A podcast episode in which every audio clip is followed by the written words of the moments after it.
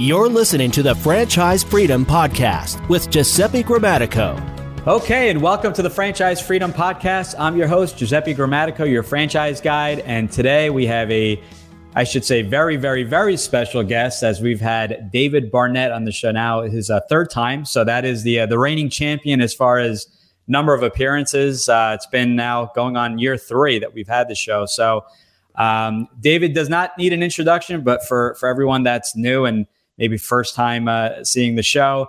Uh, quick little bio uh, David has been working with small businesses for over 20 years.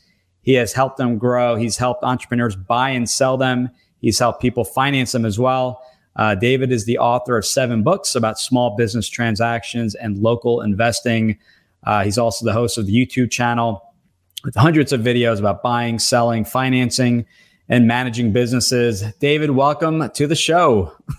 Uh, Giuseppe, I'm excited because I heard somewhere that if you appear on a show five times, you get a jacket, and I'm more, than, ha- I'm more than halfway there now. Jacket, okay. We, we, we were going to say book, but all right. Well, we, we can work on that. Actually, you know what? Oh, I can. A bright I can use yellow some jacket that says "Franchise Freedom." That'd be awesome. with with my face on the back. Yeah, that that'll. Uh, I I got to get some swag, so that that gives me a good idea to to check out. So cool. No, wel- welcome uh, welcome to the show. It's been a, it's a, been a pleasure having you on. You bring so much value, so I wanted to bring you back on again today. Well, it's good to be here. And I guess today we're going to be talking a little bit about someone who wants to get into business and what they can do to try to set themselves on the right path. Yes. Uh, bef- before we even get into that, I'm going to include everything here in the show notes. So, last couple episodes, number one, which was the uh, the funny one, how we first met, um, we're talking about your book, Franchise Warnings, and uh, essentially how not all franchise companies are built the same, what to look for uh, in, in, a franchise.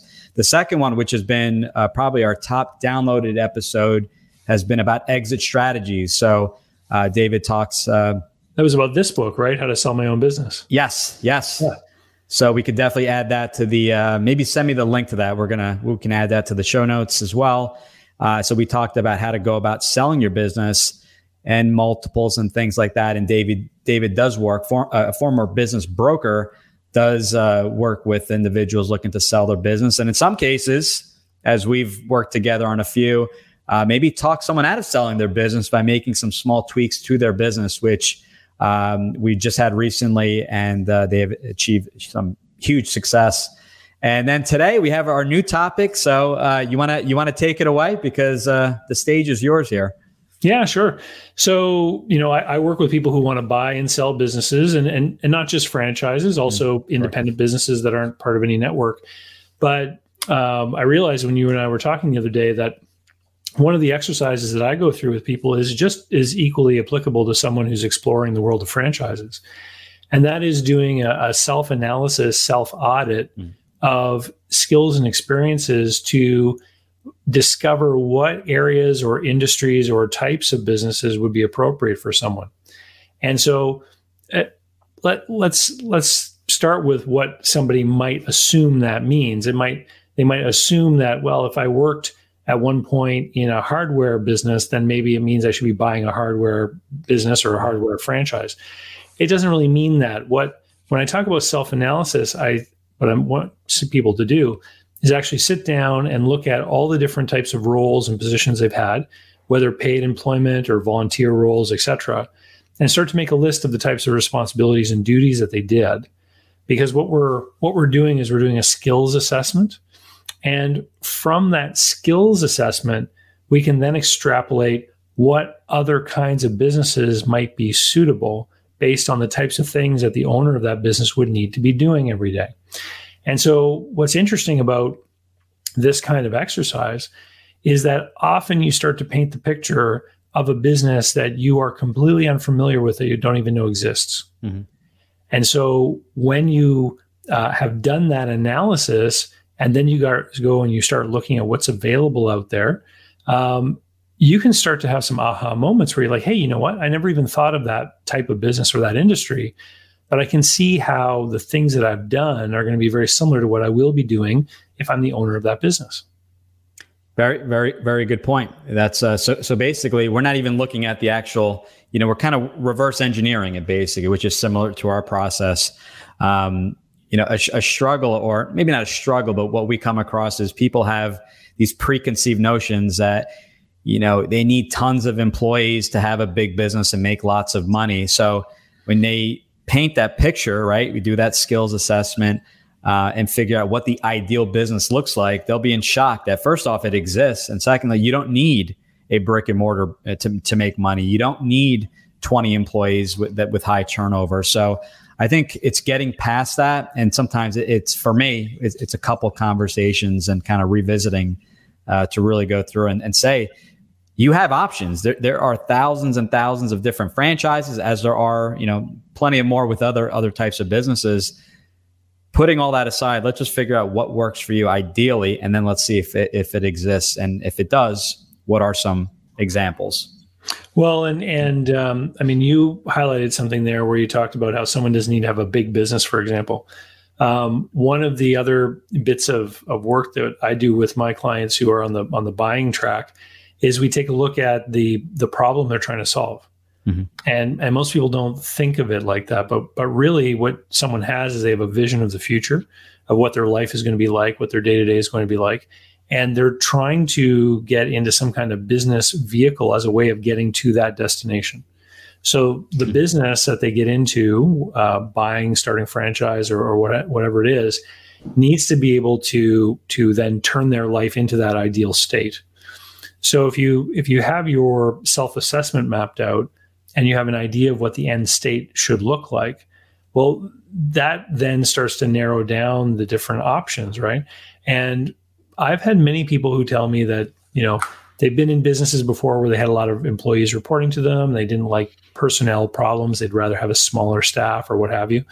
Uh, well, you know, if you know what you want it to look like, you can, you're going to far more easily head in the right direction. Mm-hmm. And what's great about, you know, the modern world is that there are so many components of things within a business that even can be outsourced, you know, uh, one of the easiest, of course, is like the bookkeeping and the accounting kind of thing, right? Uh, but there are other areas too that can be outsourced. And so, really knowing what you're good at and what you want to spend your time doing can help you narrow down that that scope. I mean, when people come and talk with you, Giuseppe, how many different franchise um, brands are you have you got in your in your catalog right now? We work with hundreds hundreds of companies that have all been pre-screened by uh, by the company I'm with, uh, Franchoice. Yeah. So that's a, I mean that's a huge mm-hmm. catalog. A lot. I mean, that's a lot. To me, that's like sitting down at a travel agent with a big book of resorts, mm-hmm. right? It's like where do you start? Well, they're going to take you through that journey. They're going to be like, well, do you like the beach or do you like the jungle or do you like cultural, you know, uh, right. things like in cities or whatever? And they're going to guide you through that, right? And and that's the same kind of thing that we're talking about here, and helping people figure out what that roadmap is to to make that match. And and to your point, sometimes the the product, uh, you know, what the company is generating, whether it's a product or service, um, it, there's there's no relation to the the role of the owner. So mm-hmm. I always say something extreme like a mosquito spraying franchise. They never want you spraying or touching the chemical ever. They'll you'll go through the training of what that looks like, but when you think of mosquito spraying, you think of okay, mosquitoes spraying door to door, you know getting lots of calls, but ultimately the role, you know, who that person, who, who that business is right for is someone that networks at the Chamber of Commerce and can educate the community of the dangers of West Nile virus, the dangers of ticks, because they also do tick spraying. So it's really completely separate from and, and but then you may get another franchise that's a mosquito spraying, and that franchise company wants you to be the the the, the person actually going out and being the technician. So each company is going to have a, a different ideal franchise avatar, as we kind of call it in our business, as to who's who's the right fit. Um, with that being said, so we we talked about this assessment.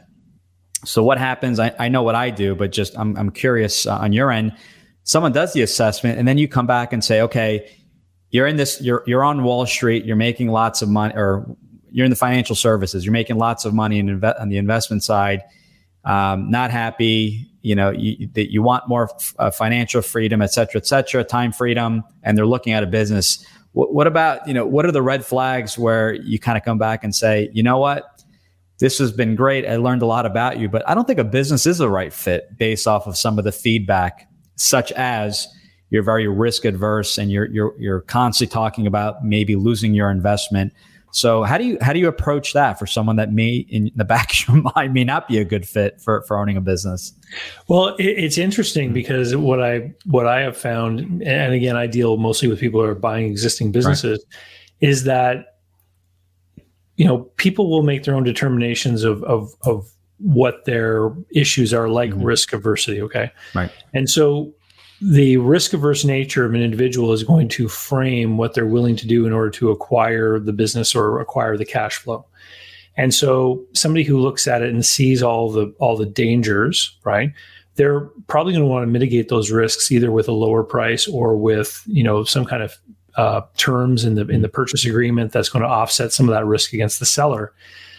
Well, if they're level of risk tolerance is quite low, it means that they're going to be often making offers and presenting opportunities to those sellers that mm-hmm. might be less attractive, less attractive than what other buyers are are willing to do. Right. And so they'll get squeezed out of the market for the businesses that are more sought after.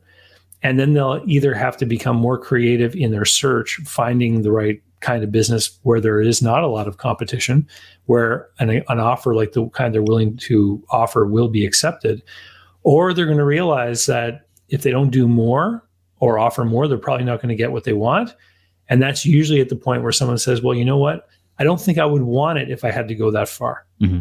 And then, and, and sort of the market is kind of transmitting that feedback to them that maybe they're not in the right place to do a deal. Right. And so it's, it's a little bit different than, than your scenario where when somebody makes the decision, they're going to see what the investment is and that it's go or no go. Mm-hmm. And in a lot of the scenarios that I'm dealing with, there is a counterparty who won't take the the offer if it is too low. Right. And you know, to get back to your point about people who have a misunderstanding of what being the owner is going to be like, I'll tell you, I've seen that the most in things like like restaurant and food businesses where people fall in love with, you know, there's a breakfast food franchise that I'm thinking of that we have a lot of locations here near where I live. Um, and uh, people will fall in love with the meals mm-hmm. and then decide that they should own one. Right. not not realizing that the owner's job is not to sit around and eat the food all day. The, the owner's job is to run a tightly managed assembly line of made to order meals. It's a, it's literally a factory, right? In the ba- in the kitchen there. Right. And the orders are coming in and they're being assembled and made and everything's got to be in place and everything's got to be there. And you have to deal with the employee who's sick and doesn't show up, and you have to deal with you know the irate customer who's upset for some reason or somebody's coffee got spilled and mm-hmm. someone needs to grab the mop and everyone's hands are full and guess what it's you right and and so i've seen that a lot where people will get into that scenario and then they'll come to me because they want to sell a business mm-hmm. and i'll ask them how did you how why did you get into this right and it'll be, well, I love the food. Right. And, and maybe it's that razor guy who started all of that back on TV. You know, he loved the shave so much he bought the company. I mm-hmm. forget who that guy was. Remington? Was it Remington? Yeah, I think so. Yeah, yeah, yeah. yeah. That if you love the food, don't buy the restaurant. You, you can own a, a, another business, make a ton of money, and buy all the food you want. So I, I always say, I always say, you don't, you know, you're not missing out on, on much. But that that is a very good point because sometimes I'll just say, give me the ideal business and then we'll compare to what you've looked at. And let, let, let's compare it side by side. Number of employees the investment. You didn't want retail the headaches of retail but a restaurant is going to be in a physical location so you suck it up. All of a sudden the business is the complete opposite of, of what you're looking at. So some people even going going through that process they're still not 100% convinced and i'll say all right well who do you know that owns a restaurant? Mm. i know my cousin or you know my distant cousin or a friend or a friend of a friend okay when's the last time you talked to him? I saw him two christmases ago. Great. Why don't you buy him lunch travel you know anything. Maybe you can assist him in the kitchen.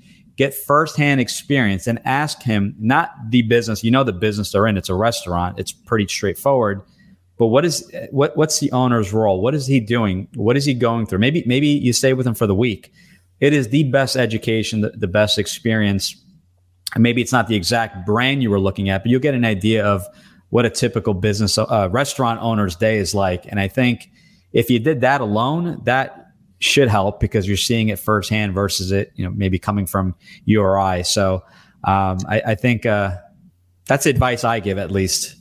You know, it's it's interesting because in my experience, people get into business because they're looking to solve their own problem through helping other people solve their problems. If you think any business is solving a problem for someone in exchange for money, that's right. that's what they're there for, right? I'm right. hungry. These guys will sell me food. My car needs to be repaired. That guy will fix it, you know, for money. And so business people in general are service oriented and and they you know they're out there to make their customers happy and everything. And I've always found that if you approach a business owner even if it's a stranger, and you are genuine and open and you, you say like you know i'm thinking about getting into business and i was wondering if i could you know take you out to lunch just as you suggested um, a surprisingly large number of them will be open to being helpful especially if there is some kind of affinity connection between the two of you. Mm-hmm. so what do i mean by that? Well you know in, the, in today's age of linkedin you can very quickly find out people that went to your same college your same high school you can find out, you can find people through like an organization like your church, or if you're a member of Rotary Club or, or mm-hmm. something of that nature.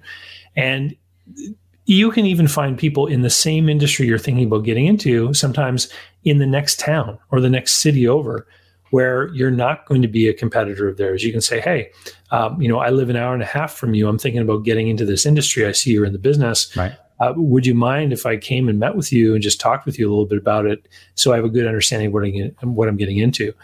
And and you can be very surprised at how people will respond to you. Um, and and in my experience, it's always been a very open kind of response. Yeah, and and and a big part of that, you know, you're you're being genuine, right? You're finding that link, but you know, when you're spending the time, be respectful of, of their time, and, and just be just be informed or ready with with some questions as to not what's the what's in the ingredients in this dish, but specifically what what are you doing? What do you like? What don't you like? I, I tell I tell everyone I, uh, that works with me, ask the franchise owners, knowing what you know now, would you do it all over again? Did they step up during COVID? There's so many questions yeah. you can. Uh, and I think asking those better questions, and it's a much, much different conversation. Let's be honest if you're having that face to face on the job versus versus a phone call or or maybe a podcast. Not not that we're not having an honest conversation, but you they'll they may be a little bit more open to to feedback and saying this isn't a bad gig. This is what I do. But knowing what I know now, if I had to redo it, I would have maybe just kept everything the same, but just had a maybe no no. Uh, I, I talk to restaurant owners all the time. I'm just going to get you know, if I had to do it all over and with COVID, I'm just going to get rid of the dining room and just do takeout.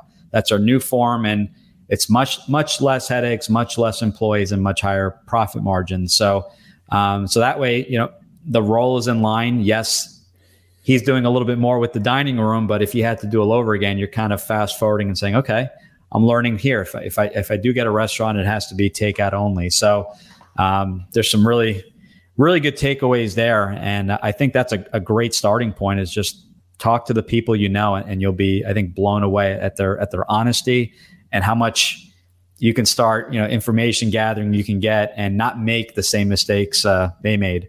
Um, yeah. Well, and, and, I think an important question when you talk to someone in, in an industry is what is changing.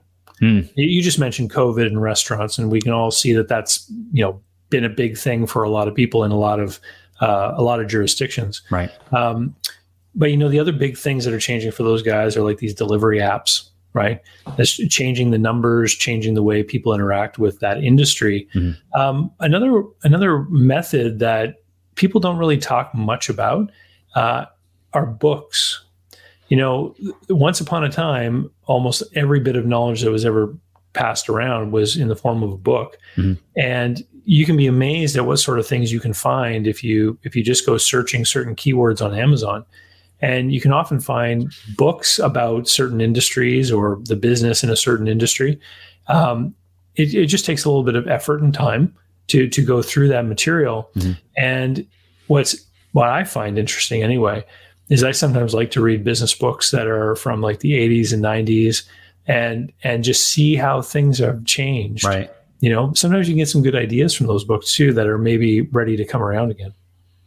A lot of the principles don't change. We, we, we just had a show this morning on marketing in a double uh, uh, in grad school, double concentration uh, major in uh, fine, investing and in marketing, and we didn't have social media then. But a lot of the principles are exactly the same. It's this the concept of, of um, H to H, uh, human to human yeah. marketing. We we forget that, and we talked about when you when you go to an event, you shake someone's hand, you make eye contact, you remember their name.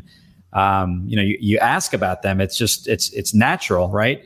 Whereas in LinkedIn, what happened to making that connection? Now it's a five paragraph pitch on my company, and here's my Calendly link, and you're like, who are you? See, you? Like, you see, I like it when people do that, Giuseppe, because then I know immediately who to remove the connection from. well, well, there you go. See, you got there, there. There's a positive point to that, and a very, very good point for everyone listening. And so, um, yeah, it, it's but it, it's true. I think sometimes we forget or we treat the internet differently than uh, being in person. And, and this is this is the new future, right? You know, people yeah. say, "Are things going to go back to normal?" I, I think there's a new normal. We're always evolving and changing, and you know, video podcasts and Zoom, that's not going away. I mean, in person isn't going away, but I think there's going to be this this shift as we realize, hey, we could be productive at home. Hey, we don't ha- we could do 20 Zoom meetings a week as opposed to maybe five in person. Maybe it's a combination of the two. So I think it's the uh, the new the new norm, and we just have to roll with how things are changing. Hey, let me ask you a question. You're you're in touch with a lot of these franchise brands. I know that traditionally most franchisors would have like an annual conference or mm-hmm. meeting mm. that, that, you know all the unit holders would attend. Um, I'm guessing some of them went virtual there in 2020. Have ha, are some of them remaining virtual, or are they all kind of going back to in person now? Uh, some some are uh, still virtual. Um, so what we've seen is with the conferences, they're toying with the idea of um, maybe instead of one conference a year, doing one in person and one virtual. So essentially adding that. The second uh, change is uh, typically when you right before you buy a franchise, there's a meet the team or confirmation or discovery day. There's multiple names, and uh, they're offering in many cases uh, two options: virtual one day or two day um, in person. Um, to make it convenient, and, and just because, not just because of, of COVID, some people are, are, working, so they'll do the virtual in the in the evening as they're going to be keeping their job and, and running the business. But um, definitely, I don't think virtual is replacing it, but it's been a, an add-on to you know to offer additional conferences and meetings. So, yeah, that makes sense. You know, that's that's that's kind of the, the new norm, but it, it makes it a lot easier. I know it's hard to travel. People have families, and um, it's hard to get away for a week for for a conference when you have a family. So um, what what didn't we touch on? We we, we touched on kind of quite a bit. Um, a topic that comes up. I don't want to I don't want to stray too too far off, but one one topic, and I know we and and maybe we reserve this for another show. You you tell me, but I think that comes up a lot is you know we we do resales as well right if there's sometimes when we ch- we check an area for a particular franchise um, maybe not an, a, an active listing, but someone is, we just had this, someone is, was looking to retire. We had a buyer in that market and now they're kind of having the conversation. But now the buyer is coming back saying, well, you know, how do I know? You know, I, I have the books and we can't predict the future, just like you can't predict with with a new franchise. You could do so much information and historical numbers and things like that. But you know, how do I know I'm I'm, I'm getting a good buy versus just paying much less and buying a brand new franchise. Um, one of the episodes we talked about multiples is a two multiple good, is a three multiple good, and uh, depending on the industry and the volume. But that's a that's a question we've been getting quite a bit. Can I walk into this business? You know, maybe pay a, a generating a hundred thousand a year, so I'm paying three hundred to, to to generate a hundred thousand in income, or am I better off, you know, starting from scratch? Can you can you touch on that? That's probably a whole show, yeah. but that's a very popular. So, so I won't I won't touch on the multiple because the multiple varies by industry. Correct. And it, and then within every industry, it also varies by the size of the subject company that you're looking at. And so as businesses um, get larger, the multiples get bigger, mm-hmm. and that's because you normally have uh, different levels of management within the business, supervisors, managers, et cetera, that will survive the transition. Mm-hmm. One, one of the big reasons why small businesses have relatively low multiples is because all the leadership talent departs in the moment of the sale. Mm. And the buyer has to take that role on. And so, so you're not buying a big part of what makes a business, a company go, which is the leader, right? When you have the bigger company, you're getting a lot of those people that are going to be staying, sticking around and helping the new owner. So the multiples can vary widely, and and in service businesses that have a lot of competition and low margins, they can be below two, right? And in other businesses where there's a greater relationship with the customers, they're stickier, maybe there's contractual relationships, the multiple can grow up above 2 mm-hmm. But um, here's what what I will always say is that if you open a new business, one of the first things you have to secure is customers. Mm. And presumably, the people that you're trying to reach are already getting whatever it is you're doing from someplace else. So, not only do you have to find customers, but you have to convince them that they should then bring their business to you. Mm. And and that's the hard part. That's that's why the small business failure rate is is as high as it is, is because you've got to convince people to leave someone else.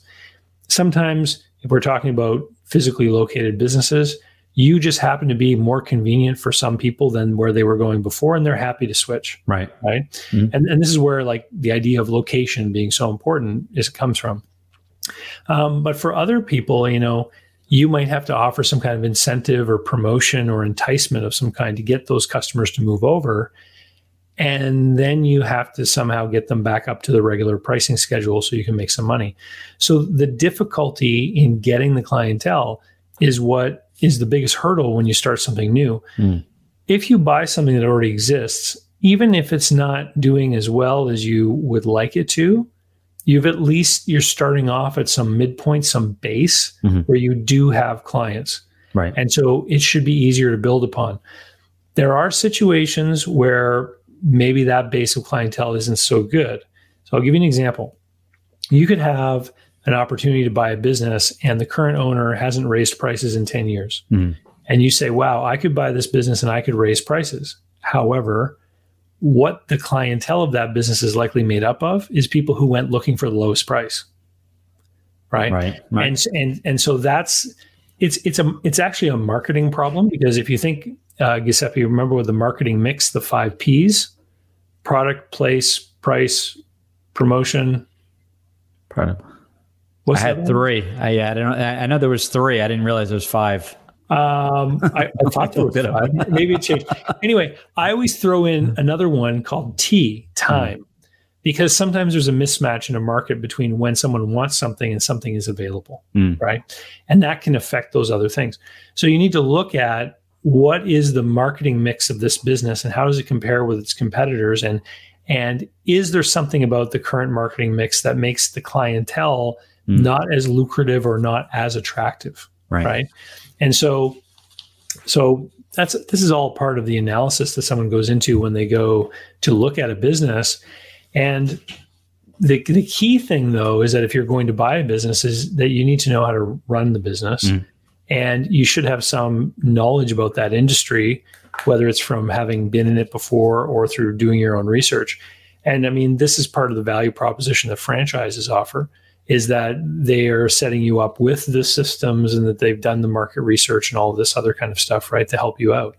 Um, I know because I've handled a few franchise resales before, I know that sometimes people will find a franchise that they really like, but they're afraid of what you just said. I'm afraid that if I start it, the sales won't be mm. as good as they're supposed to be. And that's when they open up their mentality to the idea of buying an existing location. Right. And they, they can become quite adept at understanding the the metrics and tools within that network.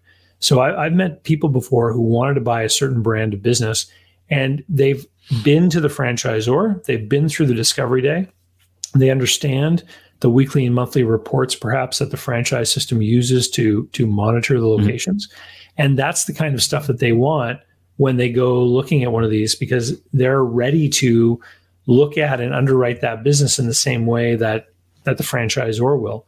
Okay. And if it's a big enough franchise system, there are even lenders sometimes out there that will use those same internal reports as part of their underwriting. Hmm. Interesting. What what um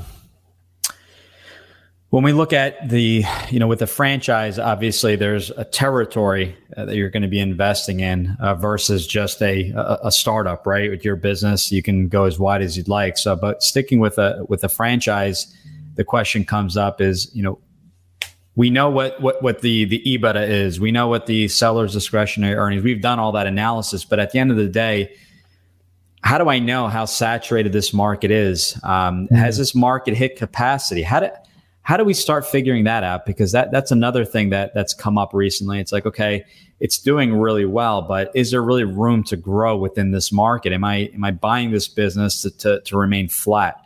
You know, is that is there is there an easier way to, to do that analysis because it, it gets a little tricky well it's it's a multifaceted problem mm-hmm. so so the very first thing you have to look at is who are the competitors and what are their ranges mm-hmm. so if you're talking about an urban area you could have multiple franchise territories from the same franchisor for example right you want to see if if you're penned in you know are you surrounded by other people if you are, then you could be probably pretty certain that your market isn't going to fluctuate geographically.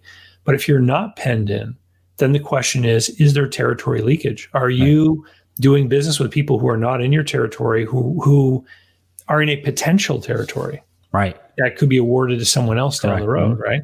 And so that's one thing to consider. And then, you know, who are the other competitors? So you know are there other franchise brands that are servicing your same area mm. and are there independents and what do they look like so you know depending on the type of business you're talking about you know you check out their websites maybe you call them up maybe you get pricing you figure out create some kind of analysis you know service and price axes and you start to plot these mm-hmm. different companies figure out where you are compared to where they are mm-hmm. and and sometimes you can actually figure out what those other companies might be doing as far as business. Um, I'll give you an example. I, I was working with a gentleman who wanted to acquire HVAC companies. And what he would do is he would go like on Sundays and he would go and visit the different yards where the businesses were because they were generally closed. Right. He would count the service vans. Hmm. Or he would start to record their license plate numbers and then he would go at different times in the week and see if any new ones showed up because sometimes the employees of those businesses take their vans home. Right. right if they're on call. And so after visiting over a period of time, he'd have a pretty good idea of how many service trucks were working from that office.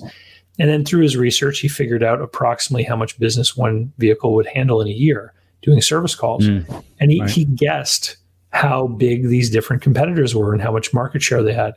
And so if you're buying a business, then you figured out, hey, this business has three quarters of the market, it's going to be tough to grow. Right. It's going to be really tough to grow. But if you've only got 10 or 15% of the market, there's plenty of people that you can chip away or or compete to get clients from.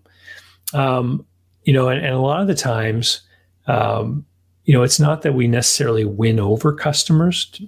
Sometimes our competitors do things to help lose customers. Mm-hmm and and it's about being there and ready to serve that new person right. to to bring them into the fold with you uh, over trying to lure them away and again that that varies by industry mm-hmm. and and just how tight your relationship is i know um, i've got a, a pretty modern furnace you know a natural gas furnace mm-hmm. and you know companies try all the time to get me on these maintenance plans but in the seven years i've owned it i keep replacing the air filter i've only had one thing break and i called you know a service company they came and fixed it and i paid them so I've never seen the need personally right. to have a service plan, right?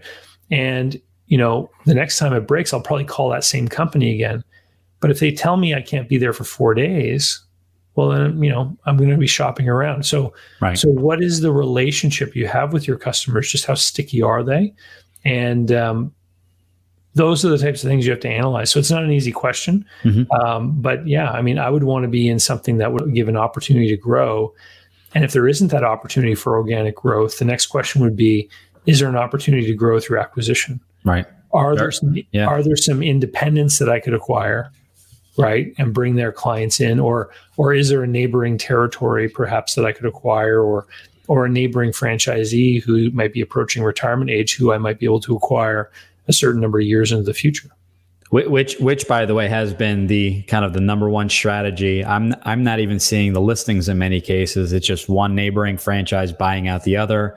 It's much cleaner transaction. It's simpler. They know the model already been approved by the franchisor so when, when people ask are there resales with many of the companies we work with it, they're they're seldom because they're just being acquired from before the listing is is even made a, uh, available so that that's a very good point Yeah, and, and a lot of these people know each other sometimes mm-hmm. well, if, especially if there's like a metro ad co-op program running or something, right. and they'll be talking with each other, right?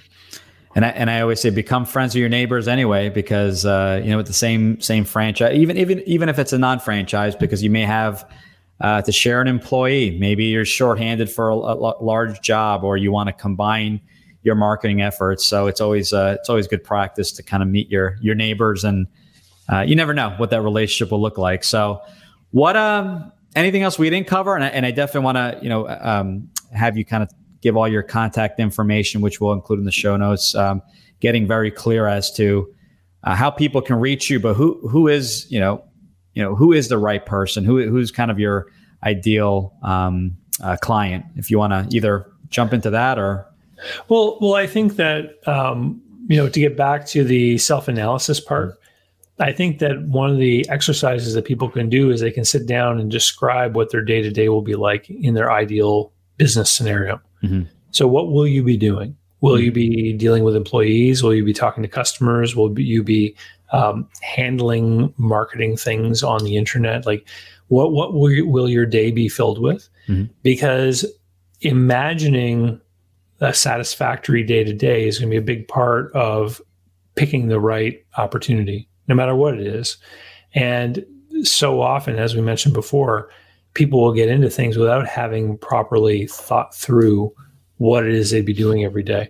Right. And there is nothing as illiquid an asset as a privately controlled business.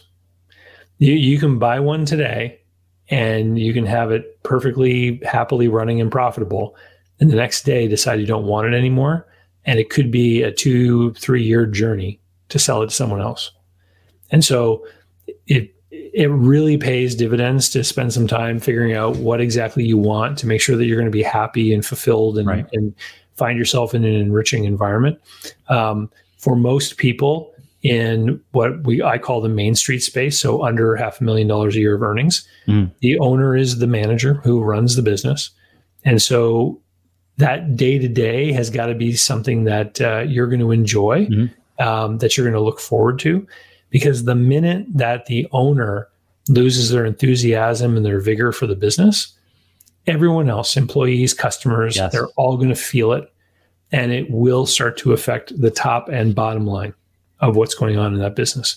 If if the employees figure the owner doesn't care, it's very easy to stop returning customer calls and to stop going the extra mile to make sure that people are happy and and that will then start to erode what you have as soon as buyers start to see a downward trend then remember how we talked about the risk that buyers see well yeah. they're going to price the continuing downward trend into whatever they're willing to pay for your business that's that's not a scenario you want to end up in you you want to exit on a high mm-hmm. as things are growing and doing well and have other people be excited about what you've done and, and feel that they can continue on in your footsteps very good point i was kind of in that trap for a small period of time with my my last company and i realized i was doing the things i didn't like doing so i had hired a operations manager, which ended up being my uh, turn, uh, promoted to our general manager, kind of took over the entire business. So it does trickle down. So if you're you're getting beat up in the day to day,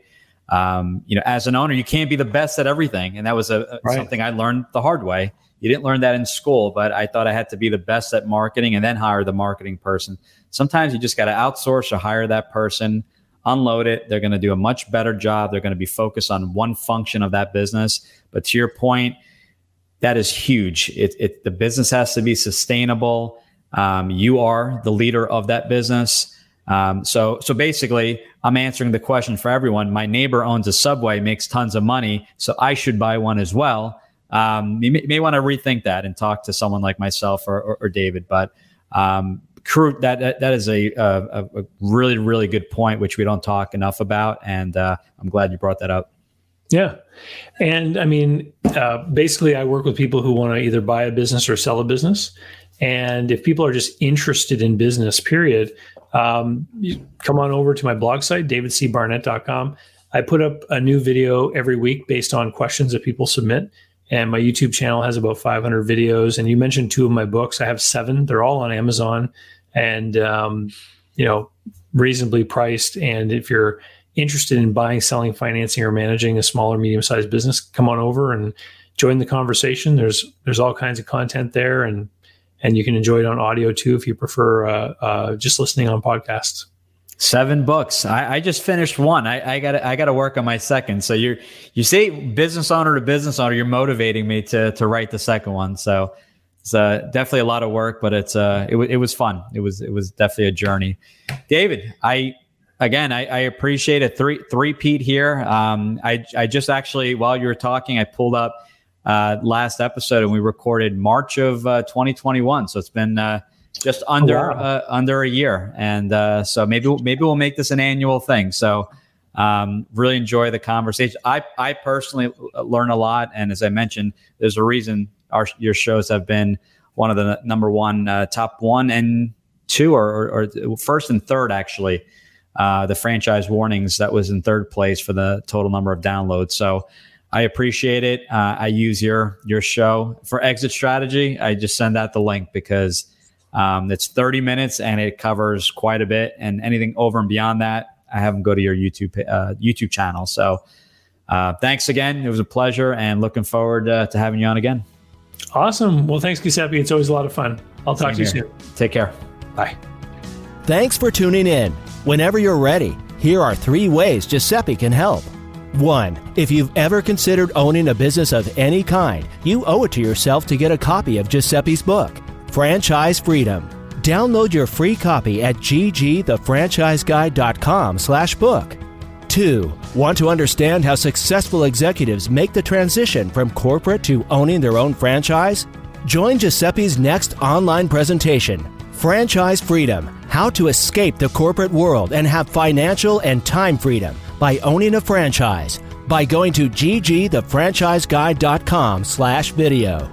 3. Want to work with Giuseppe one on one to identify the right franchise opportunity for you? To navigate the process and get plugged into experienced franchising advisors? Send him an email to gg at ggthefranchiseguide.com with one on one in the subject, and he'll send you all the details.